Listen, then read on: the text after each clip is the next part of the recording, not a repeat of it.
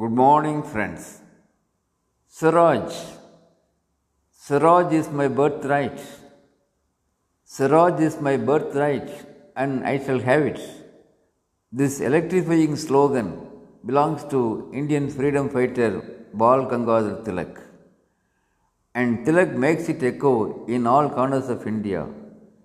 This slogan threatens the British rulers very much. Friends, Tilak is known for his confidence right from his school days. Once, during his school days, his friends eat peanuts and throw their shells on the floor. Later, the class teacher comes, finds the shells on the floor. The teacher asks the students who is responsible for the act. Since nobody owns up, the teacher tells the students to stand up, starts hitting the students in their palms with a stick. But Tilak refuses to accept the punishment. I have not done anything wrong.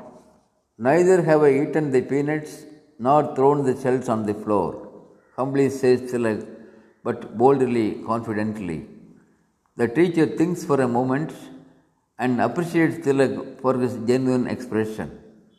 Friends, we know the legal version. Thousand criminals may escape, but one innocent should not be punished. Also, we have read the Blackstone ratio. That is, the English jurist Blackstone says it is better that ten guilty people escape than one innocent suffer. Friends, let's be honest in our actions, appreciate the ethical justifications of others, and make the world highly ethical. Yes, let's be honest in our actions, appreciate the ethical justifications of others, and make this world highly ethical. Thank you.